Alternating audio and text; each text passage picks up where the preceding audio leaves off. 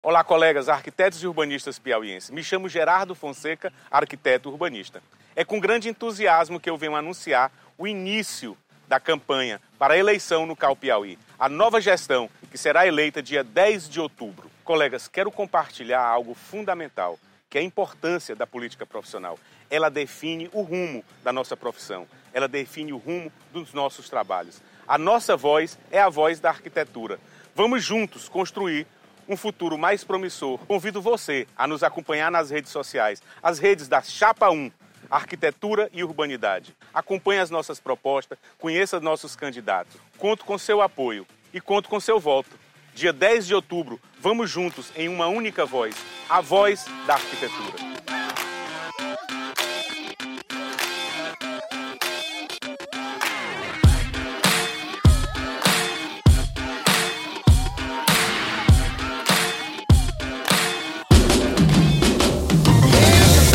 Geral, eu sou o Deusleno Braga e começando aqui o episódio 39 do Arquibancada, seu podcast que fala sobre arquitetura, que já falou sobre política e que agora quer o seu voto. certo, Edmo Campos? Olá pessoal, olá Deusleno. E aí, cara, como é que tá? Por aqui tudo bem, Teresina, como é que tá? Tudo bem, muito calor, muito calor. Como sempre, chegamos, chegamos nessa época sinistra de Teresina. Caramba, parece que não é só Teresina, né? Parece que tá todo mundo acompanhando aí essa onda de calor. De fato, parece que pegou geral, né, no Brasil. É, o aquecimento global parece que pegou de vez, né? Foram recordes e recordes de temperaturas altas aí no país inteiro, né? Uhum. Até aqui a gente teve uma dosezinha de Teresina. Teve dias aqui que teve muito calor e também quase não teve vento. Pois é, cara, eu acho que o mais complicado, bicho, é só a umidade, né, cara? Muito, muito, muito seco. É verdade. Além das altas temperaturas, também a umidade deu uma baixada boa aqui também. Acho que também por conta de não ter vento, a umidade acabou nem chegando aqui, vindo do mar e do nosso querido rio. É verdade, aí o pessoal com problema de garganta sofre muito, né? Verdade. Res- problemas respiratórios, né? É, tem pessoas e animais sofrendo muito com esse clima. Mas falando de calor, tem um clima quente também, de disputa na sociedade arquitetônica em geral aí no Brasil todo, né, seu Edmo Campos? É verdade, né? Que resvala em toda a sociedade, né? Isso mesmo, como a gente costuma dizer por aqui no Arquibancada, a arquitetura influencia totalmente a vida da sociedade. E isso vamos ter agora, no dia 10 de outubro, as eleições do CAL, Conselho de Arquitetura e Urbanismo. Eleições gerais, né? Eleições gerais em todo o Brasil, nos 27 estados e no DF, né? Exatamente. E, falando nisso, hoje nós temos um episódio que é um oferecimento da Chapa 1. Exatamente, a Chapa 1, Arquitetura e Urbanidade. Pra quem não tá sabendo, pra quem não é nosso colega, o Arquibancada em peso, 100% dos votos do Arquibancada vai ser direcionado pra Chapa 1. Arquitetura e Urbanidade é a nossa chapa aqui no Piauí, né? É eleição em todo o território nacional para os conselhos estaduais. Nós aqui no Arquibancada, eu e Edmo, estamos também concorrendo com outros membros da Chapa 1 para compor a nova diretoria do CAU Piauí. Exatamente. Esperamos ser eleitos e bem eleitos, né? É isso, queremos o seu voto, arquiteto, arquiteto, querido ouvinte do Arquibancada. E para isso, a gente também precisa dar informações sobre o sistema e a plataforma de votação, certo, seu Edmo Campos? Pois é, cara, esse ano teve uma pequena alteração, né, para melhor no sistema de votação para a escolha dos conselheiros. As eleições se tornam muito mais seguras através do sistema Vota Online da Justiça Eleitoral para melhorar a segurança e a transparência no processo. Então, o arquiteto urbanista que antes votava através do sistema do CAL, né, do CICAL, agora vai ter um sistema próprio e um site próprio para votação vinculado ao gov.br. Então, para votar dessa vez, você vai precisar acessar o site votaarquiteto2023.com.br e acessar o site através de uma senha que você precisa cadastrar no portal gov.br. Todas as informações vão estar na descrição, assim como o site de votação, né? para facilitar aí a vida do nosso ouvinte. Ou seja, quem tiver aqui de ouvidos no arquibancada vai estar muito mais bem informado do sistema de votação de 2023 desse ano. É isso, mais transparência, mais segurança e não tem voto impresso, tá, gente? Graças a Deus. E quem é que está apto a votar nessa eleição? Bom, está apto a votar todos os arquitetos ativos no sistema CAL, né? Adimplentes e também os inadimplentes, também uma novidade, né? Antes, na eleição passada, os inadimplentes não podiam votar. Nessa foi entendido através do conselho, né, que os inadimplentes também podem votar. Então, é uma medida que democratiza também, né, as eleições do CAL, né? É uma forma democrática e de participação, né? Pois então, pessoal, arquitetos, arquitetas, se liguem nas eleições, dia 10 de outubro é o dia da votação e votem chapa 1, arquitetura e urbanidade aqui com arquibancada. É, é, se você é do Piauí, né, tem que lembrar que a gente tem ouvintes em todos os estados do Brasil e fora. Exatamente. Você do Piauí, arquiteto e arquiteta, que está dentro do sistema do CAL, aproveite o dia 10 e vote. Faça parte também da nova diretoria do CAL, já que você votou, você pode cobrar a gente. E queremos o seu voto também para termos um conselho cada vez mais representativo, junto com a participação de todos vocês. Exatamente. É bom também frisar, Deus Leno, é, além dos inadimplentes que vão poder votar nesse ano, existe também toda uma massa aí de arquitetos e urbanistas novos, recém-formados que vão votar pela primeira vez. Então, se liguem nas informações de como votar. Exatamente, como a gente sempre fala, existem muitas informações úteis na descrição do episódio. Então, vá lá, leia e confira os links que estão por lá à sua disposição. É, exatamente. O voto é obrigatório, viu? Só para lembrar, né? Para os menores de 70 anos. Eu ainda me encaixo nessa faixa etária. É, por enquanto ainda estamos dentro dessa faixa etária. É verdade. E os nossos convidados de hoje são os demais integrantes da Chapa 1, Arquitetura e Urbanidade, candidatos a conselheiro conselheiro federal e conselheiros estaduais, titulares e suplentes. Nós vamos falar no programa de hoje sobre as eleições do CAL, sobre a formação do conselho no Piauí, suas funções, atribuições, a importância do conselho para o exercício da profissão de arquiteto e urbanista para a sociedade e as nossas propostas para o próximo triênio. E quem são os nossos convidados? Só fera, só arquiteto de primeira linha. É tipo a gente também incluindo, né? Não, aí só... temos que ter uma autoestima, né, também, né? Por favor, me diga aí quem são os nossos colegas de hoje. Cara, batemos novamente aqui o recorde de participantes aqui no programa, né? Nós dois candidatos, porém nós somos os anfitriões e os convidados aqui, temos aqui a Araceli Magalhães, a Nádia Rocha, que já participou do nosso programa, Sérgio Lebre e Paulo Eleutério. Só fera. Muito bem, essas são as feras de hoje e agora vamos aos recadinhos de sempre. Você ouvinte que ainda não assinou o nosso feed, vá lá no Spotify, no Apple Podcast, principalmente, mas pode também fazer isso no Google Podcast, no Amazon Music, na nossa página no Podbean e também estamos no Last FM. Vai lá, assina o nosso feed para você sempre ser avisado quando tiver programa novo no ar. E também não se esqueça de avaliar o Arquibancada com 5 estrelas, principalmente no Spotify e no Apple Podcasts, para que a gente ganhe cada vez mais relevância e possa entregar o nosso conteúdo para mais e mais pessoas. E também nós estamos lá no YouTube. Não se esqueça também que nós estamos no Instagram, no arquibcd. Vai lá, segue a gente, porque tem conteúdo muito bacana. Nós estamos no leste também? Estamos. Opa, não tava sabendo dessa não, novidade. Cada dia a gente tá em algum lugar novo. bom, Deusland, também é bom frisar para os nossos ouvintes que podem também participar através de comentários pelo Instagram ou também agora pelo Spotify, onde já existe uma caixinha lá onde o nosso ouvinte pode fazer os reclames ou sugestões, enfim, dizer sua opinião. Estamos abertos e queremos saber muito sua opinião sobre o nosso querido Arquibancada. É isso aí, geral. Interaja com a gente pra gente fazer um programa cada vez melhor e cada vez mais afinado ao que vocês quiserem. Exatamente. Aqui a audiência tem vez. A audiência qualificada tem que ter vez. É verdade, cara. Pois vamos ao programa de hoje. Vote Chapa 1. Partiu! Partiu!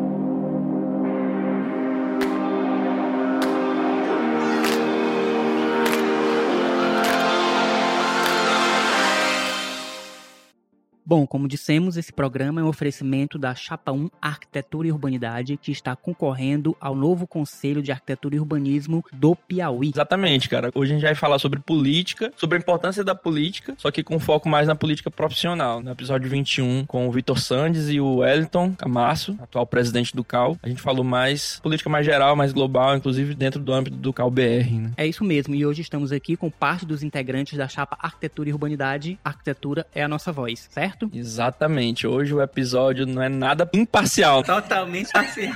Totalmente parcial. Tanto que nós mesmos somos concorrentes. É bom explicar para a audiência que nós, eu e o Deus Lendo, arquibancada, né? 100% dos 100% funcionários. Arquibancada. 100% do podcast envolvidos nessa chapa. Então nós vamos ser totalmente parciais aqui no nosso programa de hoje. Vamos falar sobre as eleições do CAL 2023 que está chegando. Acredito que independente de chapa ou não, é muito importante a gente falar sobre o assunto que envolve a vida de todos os profissionais e estudantes também, né? Futuros profissionais de arquitetura e urbanismo, né, Deuslene? Também para a sociedade como um todo, né? Já que a gente atua dentro da sociedade e nosso trabalho impacta diretamente a vida das pessoas. É, e lembrando que o CAL tá aí para defender a sociedade, é a missão número um do conselho. Muito bem, quem são os nossos outros convidados aqui, o restante da chapa? Bom, vou começar aqui pelas damas, por ela, Araceli. Oi, sou Araceli Moreira Magalhães, arquiteta e urbanista desde 2001 pela UFIP, atualmente professora docente do Uninova FAP, muitos aí podem até ser meus alunos, e compondo a chapa como suplente estadual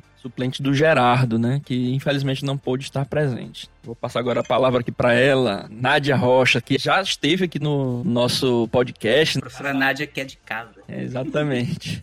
Qual era o número de 25, né? Episódio 25, Universidades e Arquitetura Transformando Espaços em Lugar. Nosso retorno à Universidade Federal do Piauí. Foi um programa realmente muito legal. Isso. Oi, minha gente, bom dia, boa tarde, boa noite. Sou professora Nádia Rocha, formada em Arquitetura e Urbanismo pela Universidade Federal do Piauí. Atualmente docente dessa instituição de ensino há oito anos. Estou aqui com vocês para falar um pouco sobre a chapa Arquitetura e Urbanidade. Sou candidata a conselheira suplente estadual. Minha suplente.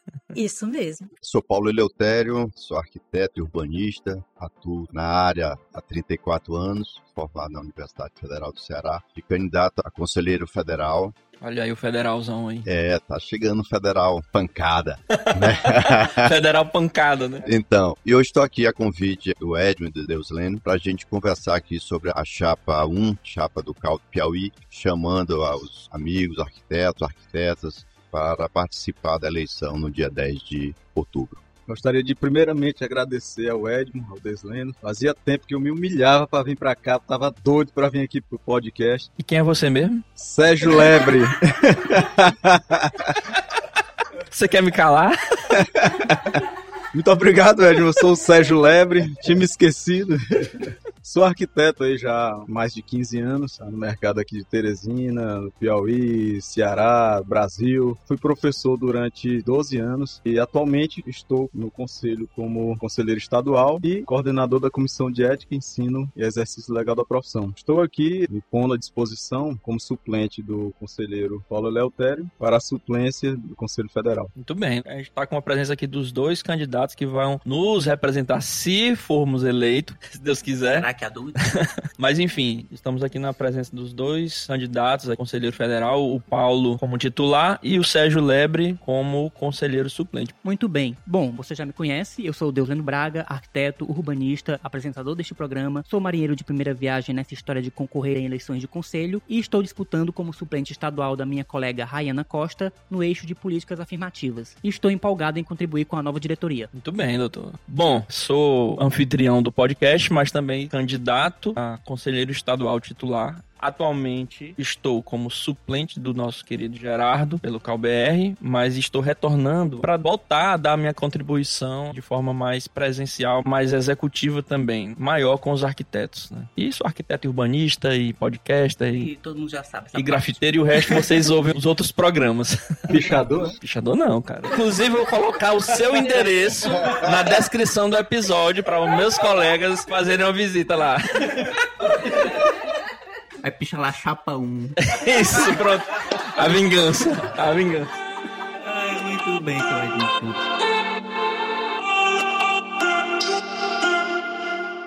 Mas agora eu queria pedir aqui para os candidatos a conselheiros federais falar para a gente contextualizar nosso ouvinte sobre o CAL, sobre o Conselho de Arquitetura e Urbanismo do Piauí. Mas as meninas também fiquem à vontade aqui para dar sua cooperação. Não sei a Nádia, mas a Araceli eu acho que ainda é do tempo do Conselho Pretérito, CREA, né?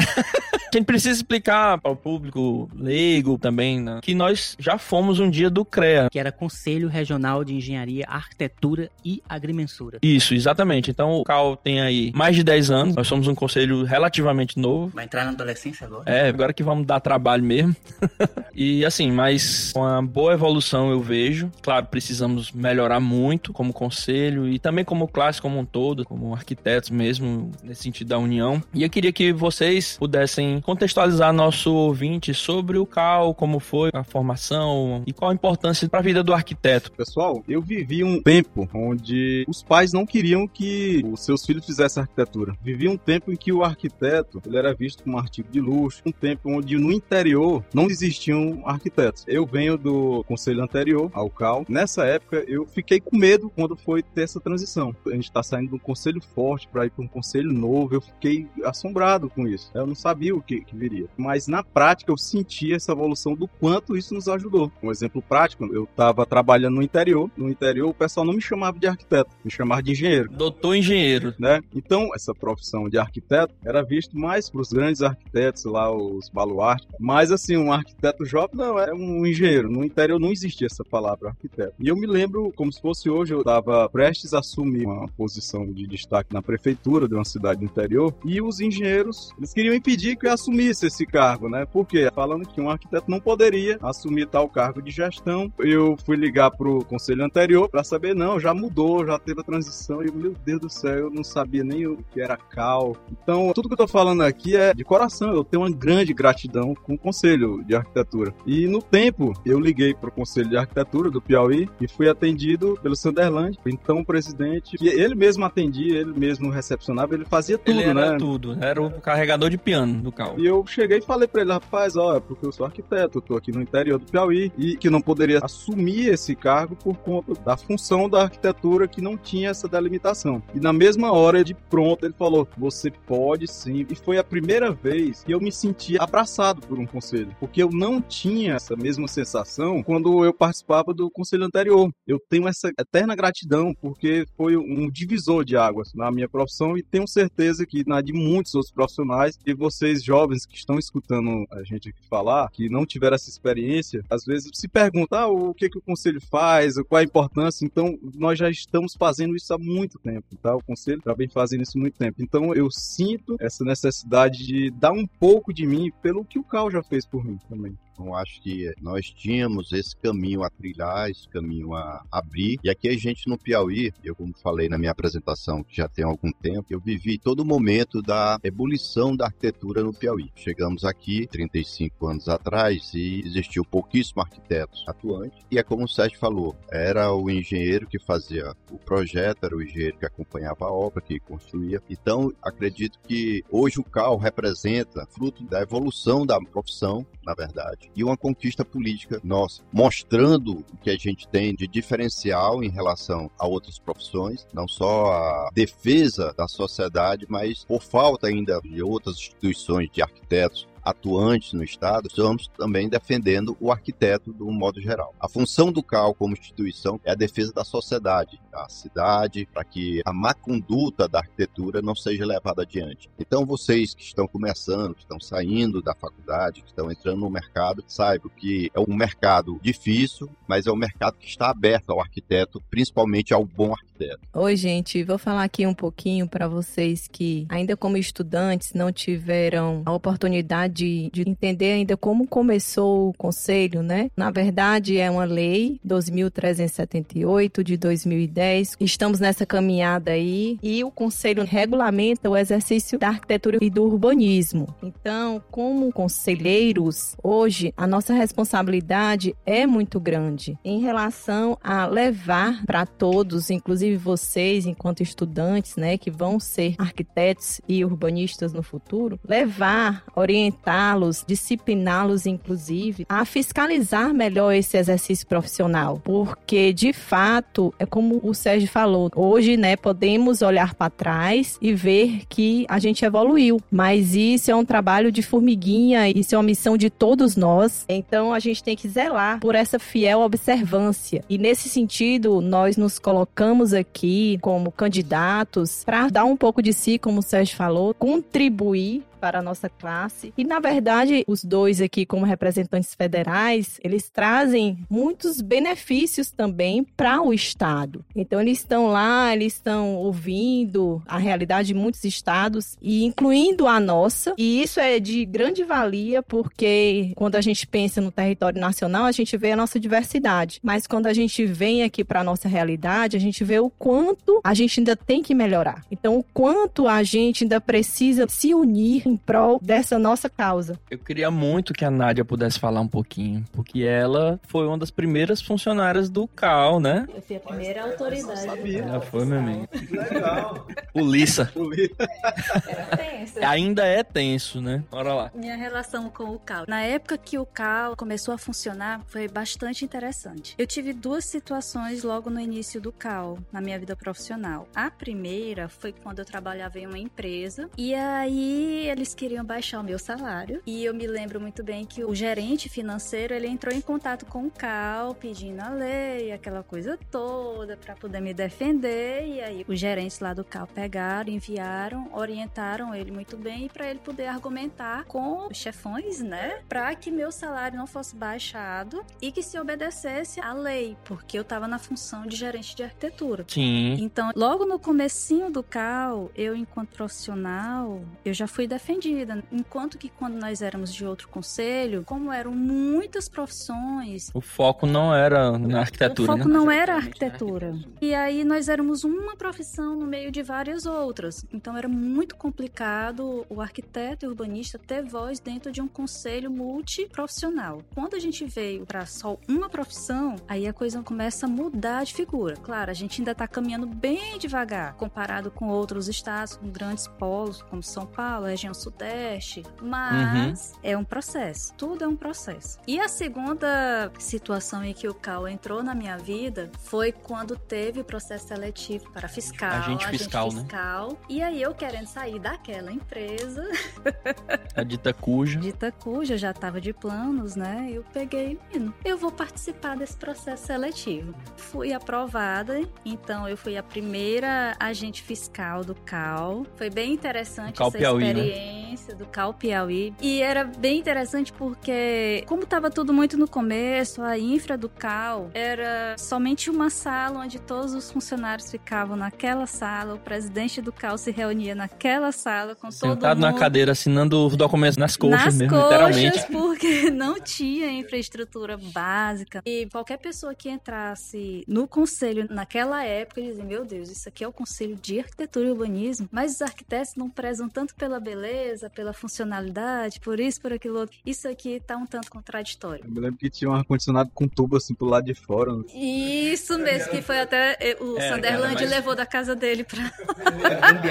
Foi o primeiro impacto que eu tive, foi exatamente por isso. Foi entrar lá no conselho e via, e, rapaz, meu Deus do céu, será? Aí fui mudando totalmente esse meu conceito. Mas é porque foi um começo difícil, né? Foi, um foi começo muito difícil. difícil. Mas Sunderland também lutou para a instalação de uma sede mais adequada e tudo. Então ele, apesar dos pesares, né, ele teve essa mudança de patamar e de escala, né? Justamente, Edmund. E é isso mesmo, Sérgio. Foi bem tenso. Mas enfim, eu não passei muito tempo no CAL, mas valeu a experiência no conselho. Mesmo que tivesse ainda muito no começo, as ações ainda eram muito incipientes. Foi muito interessante ver toda aquela situação sendo gestada Crescendo. crescendo para depois com a mudança de sede isso alavancar ainda mais a nossa profissão. Mas enquanto fiscal o CAL ainda não tinha um veículo e a profissão de fiscal eu creio que fiscal em qualquer situação já é uma profissão tanto quanto Tensa, né? tensa e perigosa, né? Então, eu sendo mulher, aí eu comecei a observar aquilo, aí tinha que viajar para o interior também para poder fiscalizar no interior, aquela coisa toda. Não, isso aqui vai ficar muito perigoso para mim. Neste né? Justamente, era muito conflito. Então eu optei por trilhar outro caminho profissional. Mas valeu muito a experiência de ter sido a primeira agente fiscal e logo em seguida ser sucedida pelo meu amigo Edmund. Pois é, né, cara?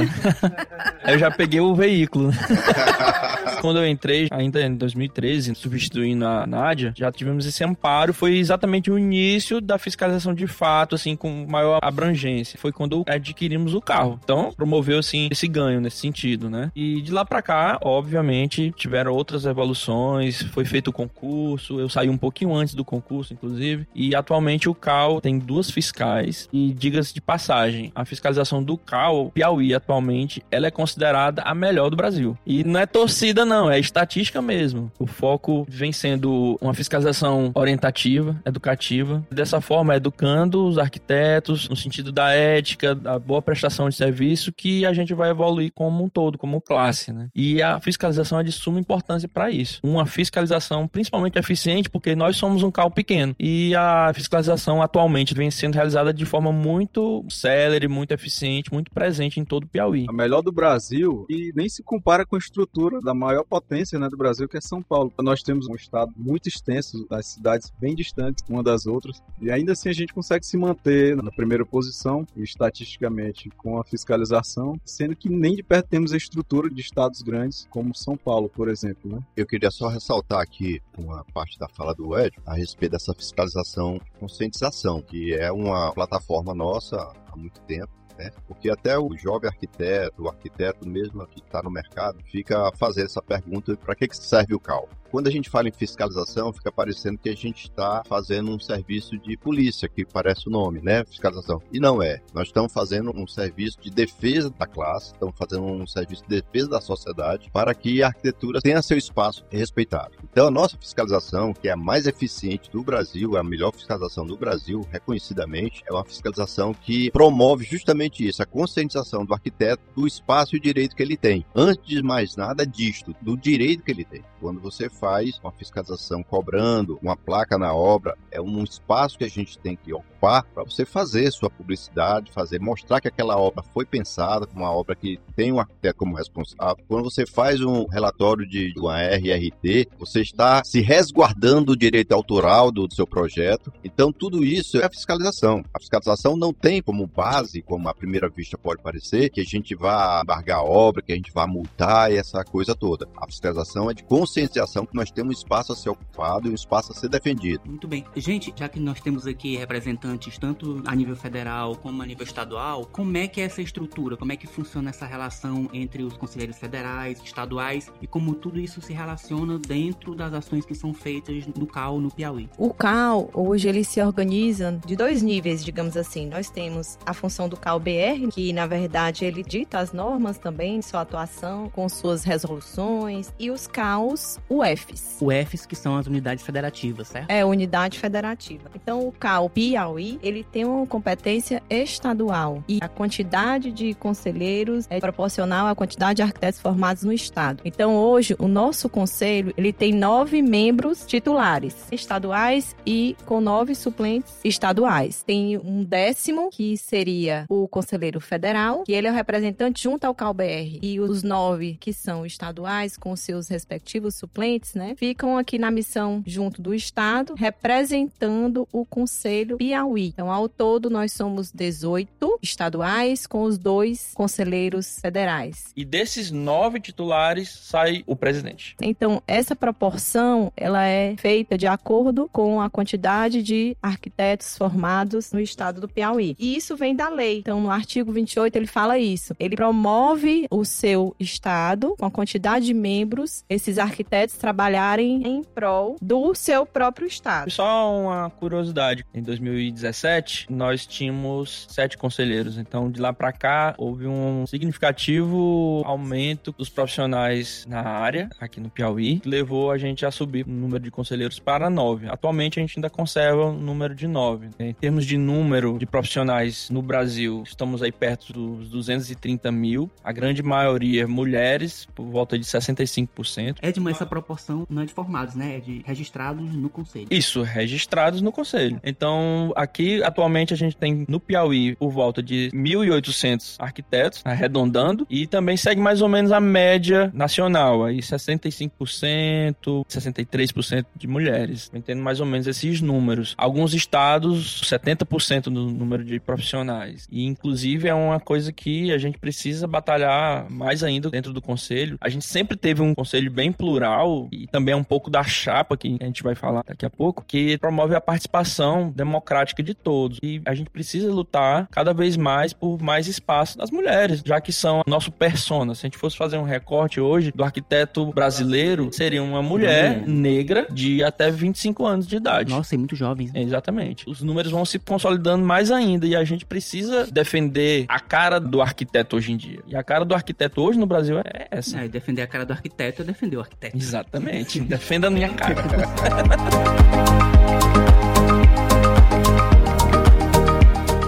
falando agora especificamente do Conselheiro Federal, quais são as suas atribuições, suas responsabilidades dentro do CalBR e qual o impacto dessa atuação na vida dos profissionais de arquitetura em cada estado? Pronto, no caso de Conselheiro Federal, eu sou candidato, de fazer o link do CalBR, do que é discutido a nível nacional, para que essa discussão chegue aos estados. A nível nacional, a gente vai estar discutindo, por exemplo, mudança de lei, pode ser um projeto de lei, alguma coisa nesse nível, para que o arquiteto ou a sociedade seja protegida do mau arquiteto, seja protegida da arquitetura. Então, assim, o trabalho do federal é justamente esse, de estar discutindo isso e mais, como nós temos contato com todos os outros federais dos outros estados, nós temos ações que a gente vê em outros estados que pode ser trazida para nós aqui De boas práticas, né? de boas práticas, justamente isso. Esse, assim, também um grande lance que a gente tem que estar trazendo, fazendo esse meio campo, para trazer para o Estado ações que são feitas no Rio Grande do Sul, no Tocantins, em qualquer outro lugar que sejam práticas interessantes que possam ser aplicadas aqui. É lógico que a gente tem que trazer para nossa realidade e daqui da nossa realidade ter a criatividade de fazer isso funcionar. Isso. Essa eu acho que é a grande missão que a gente tem de estar discutindo a política a nível nacional, mas trazendo também para o nosso estado boas práticas que estão sendo praticadas em outros estados. Muito bom. Só uma curiosidade essa questão da interligação entre os estados e das boas práticas. Um dos convênios que o Cal Piauí tem atualmente, construído pelo Wellington, foi uma parceria, um convênio com o Cal Maranhão. Teresina é magiada pelo Rio Parnaíba e após o Rio Parnaíba temos a cidade de Timon. Então, através de uma parceria entre o Cal Piauí e o Cal Maranhão, foi permitido que o Cal Piauí pudesse auxiliar o Cal Maranhão na fiscalização da cidade de Timon. Então, isso é bom para os arquitetos também daqui do Piauí que também atuam na cidade de Timon. E a gente não tem mais aquela restrição territorial de pedir um vale para poder fazer projeto nos outros estados, né? Então a gente pode atuar em todo o Brasil. Só que a fiscalização é estadual. Então, para auxiliar o Calmaranhão e também auxiliar nossas atividades de arquitetura,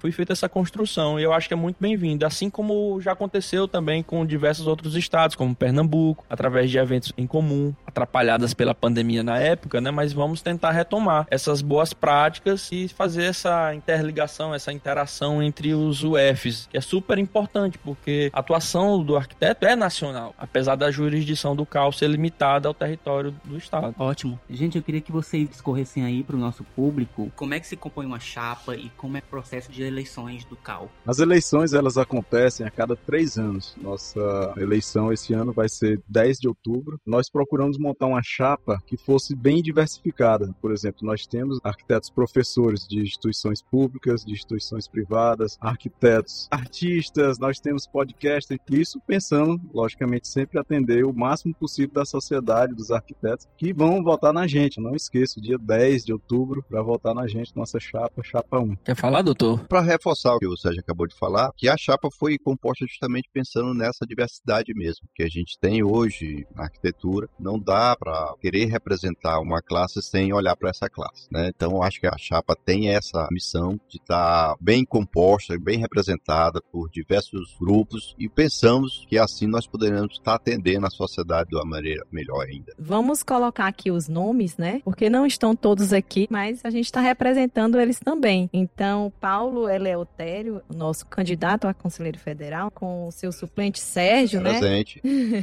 o José Gerardo, que é hoje o conselheiro federal e está candidato também na chapa com o suplente eu, Araceli, a Rayana Patrícia com o seu suplente Deusleno Braga, que está aqui também, Edmo Campos com a sua suplente Nádia Marcela, professora, professora master da UF, Carlos Kaiser com o seu suplente Moisés, Adriana Araújo com sua suplente Beatriz Natália, Sheila Cristina com o seu suplente Roberto Freitas, viu, gente? Vocês conhecem, né? Hernani Melo Freitas com o seu suplente João Tiago, a nossa querida Laline também com a sua suplente Tereza Cristina e Ariosto com a sua suplente Cíntia Nogueira, certo? Perfeito. Bom, em relação à composição, para complementar sobre a chapa, desde quando começou ali muito tempo atrás com o Wellington, existia sempre essa preocupação questão de trazer para nossa composição a cara da arquitetura piauiense, ou seja, jovens profissionais, profissionais experientes como o Paulo, Aí sim, viu, Sérgio? profissionais super bem sucedidos como o Sérgio, também a presença de professores, tanto as instituições públicas como as privadas, pessoas envolvidas com Com a a administração pública, né? Exatamente, sempre quando possível, né? Também com a participação de profissionais, representantes de arquitetos do interior do estado, tanto sul como litoral. A gente tem aqui o Deus Lena aí como Litoral, litoral. interior e litoral, né? Litoral. Então a gente sempre teve essa preocupação de ter uma diversidade de ideias, porque assim a gente construía um debate cada vez mais rico. A gente sempre prezou pela diversidade, a nossa bandeira é arquitetura, e falando aqui do nosso slogan, a nossa voz é arquitetura, né? A arquitetura é a nossa voz. Então, nesse sentido, foi feita também essa composição da nossa chapa. Por isso que essa chapa é chapa quente. e votem chapa 1 no dia 10 de outubro. Ha ha ha ha!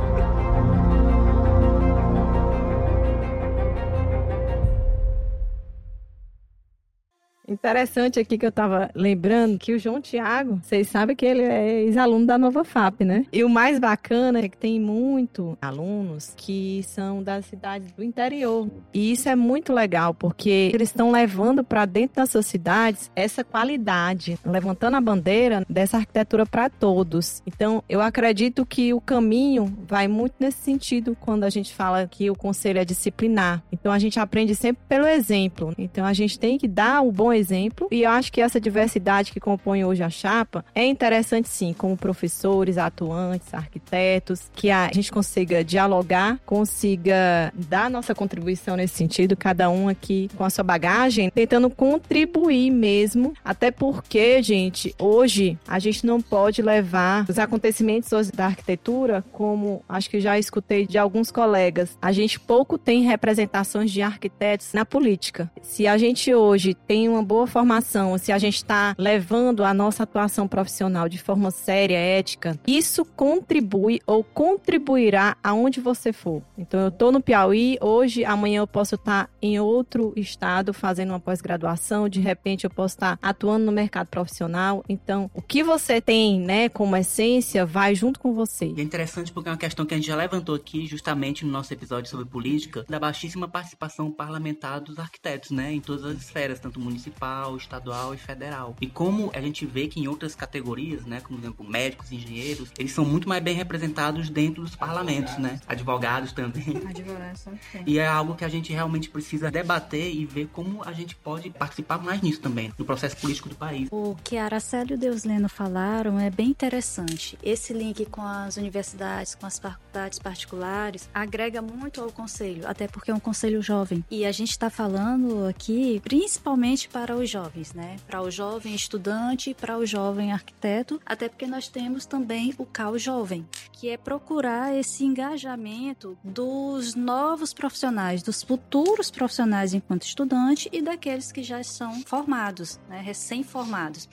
E é muito interessante, eu creio que por conta que nós que viemos de um outro conselho, a relação com o conselho profissional é diferente do que a relação daqueles que já se tornam arquitetos e urbanistas dentro do CAL. Porque a gente sempre tinha aquela situação, ah, eu sou somente mais um naquele montante de profissionais, então não vão fazer nada por mim, eles só querem o dinheiro da minha anuidade e é sempre os outros profissionais, aqueles membros das outras profissões que sempre vão se destacar mais ainda no mercado e vão ter mais voz. E aqui com o CAL é totalmente diferente. Então, é muito importante essa representatividade, né, junto ao meio acadêmico, porque isso faz até com que nós não fiquemos, enquanto professores, nos sentindo isolados enquanto a gente está trabalhando a ética, está formando aquele profissional e aí depois ele vai ter contato com o conselho. E aproximar esse conselho, trazer ele para dentro do meio acadêmico, faz com que esse ato ele se rompa, com que a gente consiga criar liga de fato com os profissionais que já são mais experientes, com os profissionais que já dominam o mercado. E aí, aquele dilema do arquiteto jovem, né? Professora, eu não sei o que é que eu vou fazer, professora isso, professora aquilo. E é muito importante isso, porque a gente precisa de um apoio. E por conta que nós não temos o sindicato atuante, o instituto dos arquitetos também ainda não é tão atuante, então essa esfera do CAL, ele acaba abraçando tudo isso. E nós, enquanto profissionais, precisamos. Só mais uma contribuição aqui, respondendo a milhares de perguntas aqui ao vivo.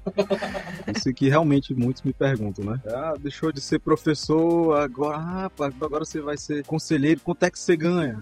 Isso aqui é um cargo que nós nos doamos até para devolver um pouco do que o Cal já fez por nós. A gente trabalha em prol disso, tá? Então é um cargo honorífico a todos que já me perguntaram, tá? E de muita responsabilidade. Muito bem. Bora lá falar dessa chapa. O que é que a gente tá propondo, meu povo? Porque a gente precisa merecer o voto, né?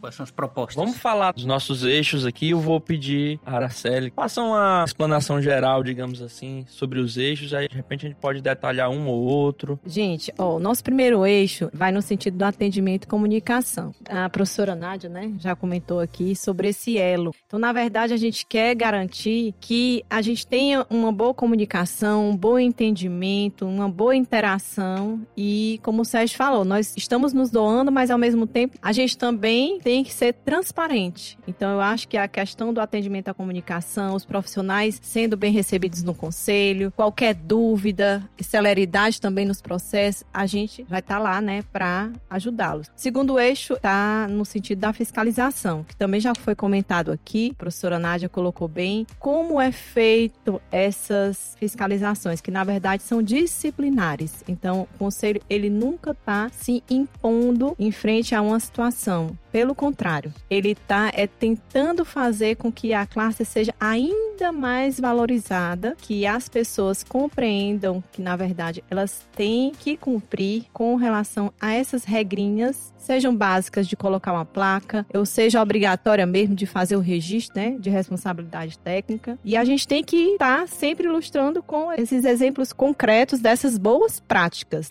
No eixo 3, a gente vai estar tá na integração e representatividade institucional Exatamente, a representação, os conselheiros se pondo à disposição da classe para representar os interesses nas diversas instituições, seja através de convênios, seja através de parcerias, podem ser instituições privadas, como por exemplo descontos em relação às mensalidades, em pós-graduação. Isso é só alguns dos exemplos, né? Parcerias também, convênios com as prefeituras em geral do estado do Piauí. Então essas relações institucionais são de suma importância para a gente poder evoluir como classe. Continuando aqui com relação aos eixos, nós temos o eixo de urbanismo sustentável e qualidade de vida. Isso é super importante, até porque nós, enquanto arquitetos urbanistas, nós trabalhamos o ambiente construído e também o ambiente natural. Né? Nós somos os profissionais mais capacitados para trabalhar o espaço em todas as suas esferas. A questão da sustentabilidade, isso vem de instância mundial, vem para nacional, estadual e as municipais. Então, se nós bem soubermos que existe os 17 desafios, por exemplo, do desenvolvimento sustentável que foi implementado pela ONU em nível mundial, o que acontece? Em nível municipal, ele deve chegar aqui também. A questão do planejamento urbano, a questão de incentivar projetos de mobilidade sustentável, mobilidade em todos os tipos de modais e também trabalhar essa questão do patrimônio histórico e cultural, porque isso também é sustentabilidade, porque entra dentro da sustentabilidade cultural. Avançamos um pouco mais, o próximo eixo é o desenvolvimento profissional. E esse link com as instituições públicas e privadas de ensino também faz com que essa proximidade do CAL traga também esses benefícios, ou seja, é uma via de mão dupla. Nós seremos mais bem informados, estaremos mais bem informados e também a população acaba se beneficiando de tudo isso. Eu me lembrei aqui de uma coisa que eu prometi o Gerardo, viu? Eu tô nesse compromisso de trazer as câmaras temáticas aí para trabalhar com ele. E está dentro da ideia de estabelecer essas parcerias, trazendo arquitetos de fora. Que tenha essa troca, né? Gente de fora aqui, os que estão aqui também proporcionando esse intercâmbio, como atuantes profissionais vocês, né? Como docentes também. A gente tem essa possibilidade de estar tá fazendo essa troca. Né? Justamente. Né? Até porque a tecnologia, hoje em dia nós estamos cada vez mais tecnológicos. Então, esse investimento em tecnologia, tanto na arquitetura quanto no urbanismo, é vital para a nossa profissão. Então, isso é uma das propostas da Chapa 1. E também com relação ao marketing digital, hoje em dia, um bom profissional, ele tem um Instagram, uma rede social que ele é muito atuante. E aí, o empreendedorismo vem como base, né, para subsidiar toda essa questão do marketing, toda a questão da tecnologia e essa inter-relação entre as várias áreas de atuação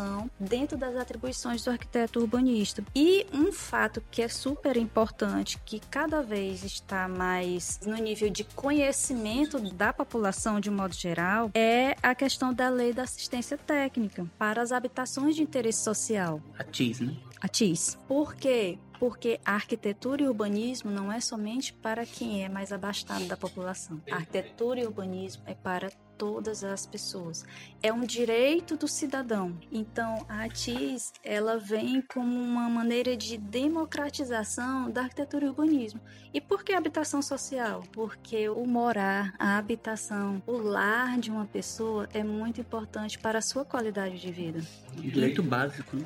Um direito básico é garantido em Constituição e as pessoas moram muito mal. Então, uma pessoa que ela tem uma boa moradia, ela vai ter uma melhor qualidade de vida, isso vai contribuir para a sua saúde, né? Uma questão de saúde pública, você morar bem, e aí vai sobrecarregar muito menos o Sistema Único de Saúde e as verbas, elas podem ser direcionadas para outras áreas que estão precisando. É morar bem que envolve saneamento básico, Justamente. higiene, ter uma boa ventilação. Isso. São práticas desse tipo. E práticas simples. E são práticas simples que são acessíveis a todas as pessoas, né? Não dependem exclusivamente de recursos financeiros muito grandes tudo que foi colocado aqui como eixo de campanha, a gente pode complementar com a questão que já foi levantada, inclusive, sobre a interiorização da arquitetura, né? Isso é de suma importância. O Edmund, inclusive, falou a respeito de a gente estar presente no interior. A gente pode estar presente de várias formas. O CAL pode estabelecer contatos com arquitetos que já atuam no interior para ajudar a gente no sentido de fiscalização. Não temos recursos para estabelecer, por exemplo, sedes no interior, mas nós temos condições de hoje de fazer links com arquitetos que trabalham lá para a gente poder estar tá, tá acompanhando. Através das tecnologias. É, exatamente. Justamente por isso, através das tecnologias hoje que aproximam as pessoas. E lá na faculdade, interessante seria o aluno entender que é interessante ele voltar para a cidade dele. Nós temos dados aí que local tinha 5% só de arquitetos no interior atuando. E hoje tem uma faixa de 17, 18%.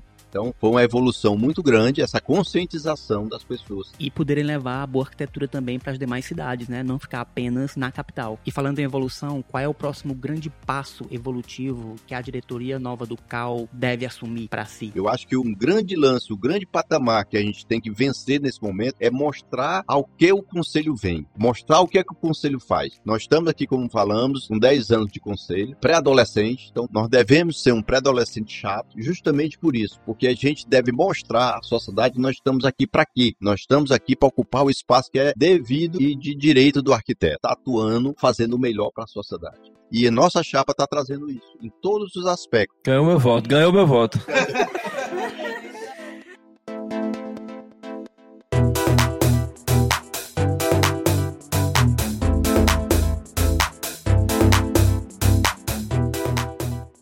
Bom, pessoal, vamos falar agora aqui da votação, né, especificamente. A eleição acontece no dia 10 de outubro, então tá próximo, viu? É de 2023. De 2023, viu? Boa, Deus, velho. Caso vocês ouçam esse podcast em 2024, não tá valendo, viu? 10 de outubro de 2023, a votação é online, não tem desculpa, é online. Em qualquer lugar do mundo onde existir internet, você pode votar. Você pode usar até seu smartphone. Isso. Quem vota? Arquitetos inscritos no Conselho de Arquitetura e urbanismo. No caso, o Piauí. No caso, aqui, na nossa chapa, são os piauienses. Então, você, mesmo inadimplente, mesmo com anuidade atrasada, também tem o direito de votar. Está permitida a votação de todos, adimplentes e inadimplentes. Nós, candidatos, precisamos estar limpos, em dia.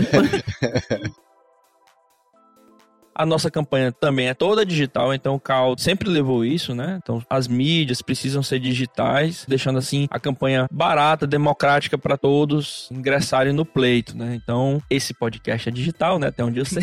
pois é, tá tudo dentro dos conformes. A plataforma de votação esse ano mudou. Fique atento, viu? Vai ser através da plataforma gov.br, do portal. Todas as informações relativas ao voto vão estar na descrição do episódio, vão estar nas redes sociais da nossa chapa e estão disponíveis para todo o Brasil no site do CAL, tanto do CAL Piauí como do CAL BR. Então vocês fiquem atentos, acompanhem as redes sociais da nossa chapa, arroba arquiurb, chapa 1 no Instagram e também você pode procurar no Facebook pelo Arque Urbanidade Chapa 1 tudo junto, ARC, ARQ, Urbanidade, Chapa 1. E também não se esqueça de verificar no Instagram, ArcBCD, que também vamos dar informações por lá durante todo o pleito. Exatamente. Fique por dentro do processo eleitoral e ajude no enriquecimento e engrandecimento da sua profissão, jovem arquiteto. É isso aí. Eu quero agradecer a todo mundo que participou desse programa. Agradecer também o convite para participar da Chapa 1 e podermos discutir e avançar em muitas questões que interessam a arquitetura e também a sociedade como um todo. E fiquem à vontade para dar seus recadinhos finais e pedir o voto da galera.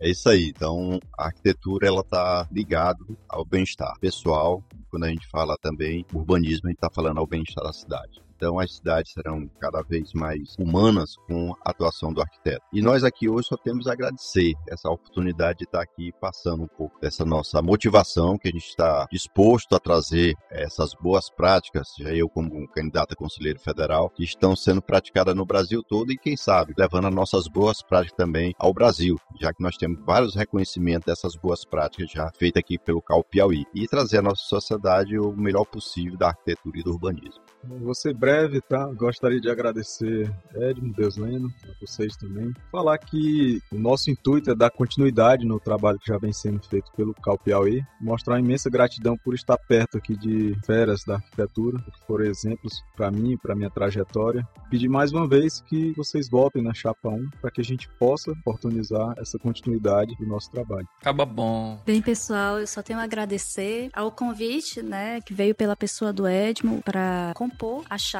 Obrigada a Deus Lene e Edmund por me acolher aqui no podcast, né? Aqui na bancada. E foi muito prazeroso. Revivi e reencontrei pessoas muito queridas nessa composição de chapa.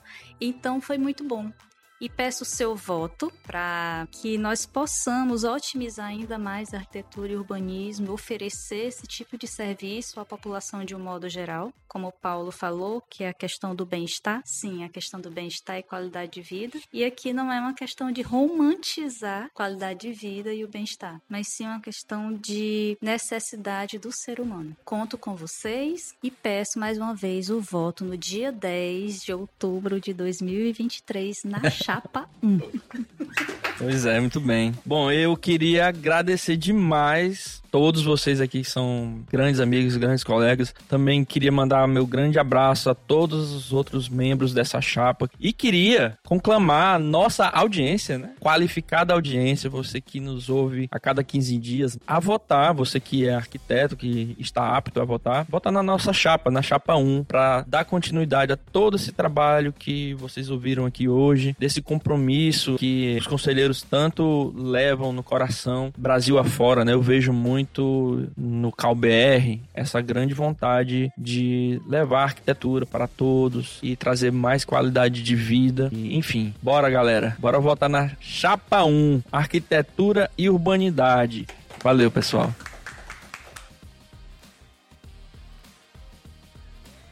É isso aí, geral. Vote Chapa 1 no dia 10 de outubro de 2023, como a Nádia aqui ressaltou. E a gente está muito entusiasmado, não só em continuar as boas práticas do CAL, a gestão anterior, e também realmente avançar cada vez mais. Votem, dia 10, Chapa 1, arquitetura é a nossa voz, assim como a arquibancada também. A gente quer trazer a voz dos arquitetos para toda a sociedade. A gente agradece aqui a participação de todos e a gente se encontra dia 10 de outubro, quando a gente vai começar a, junto com vocês, construir uma nova história no CAL Piauí. Muito bem! Então, gente, é isso. O slogan da nossa chapa é arquitetura é a nossa voz e é a nossa voz será a nossa voz. Então a gente, com essas propostas, com esses eixos que foram apontados aqui, eles serão mostrados também nas redes. Vocês vão poder acompanhar esse movimento até o dia 10 de outubro. E na verdade a gente está aqui, né, tanto para divulgar, mas ao mesmo tempo a gente está tentando inspirar outros nessa jornada que vai acontecer aí até chegar a data da eleição. E então junte-se a nós aí nessa caminhada. Agradecer demais aí o convite do Deus Leno e do Edmond para estar tá aqui nesse podcast. Agradecer a oportunidade, inclusive, de ter sido convidada para compor essa chapa só com esses grandes feras, amigos, colegas e dizer que o canal está aberto. Com certeza, chapa 1, no dia 10 de outubro, eu conto com todos vocês e tá junto com a gente. Obrigado, um abraço a todos e até a próxima. Até a próxima. ganhou, ganhou até meu voto. Valeu, pessoal. Um abraço.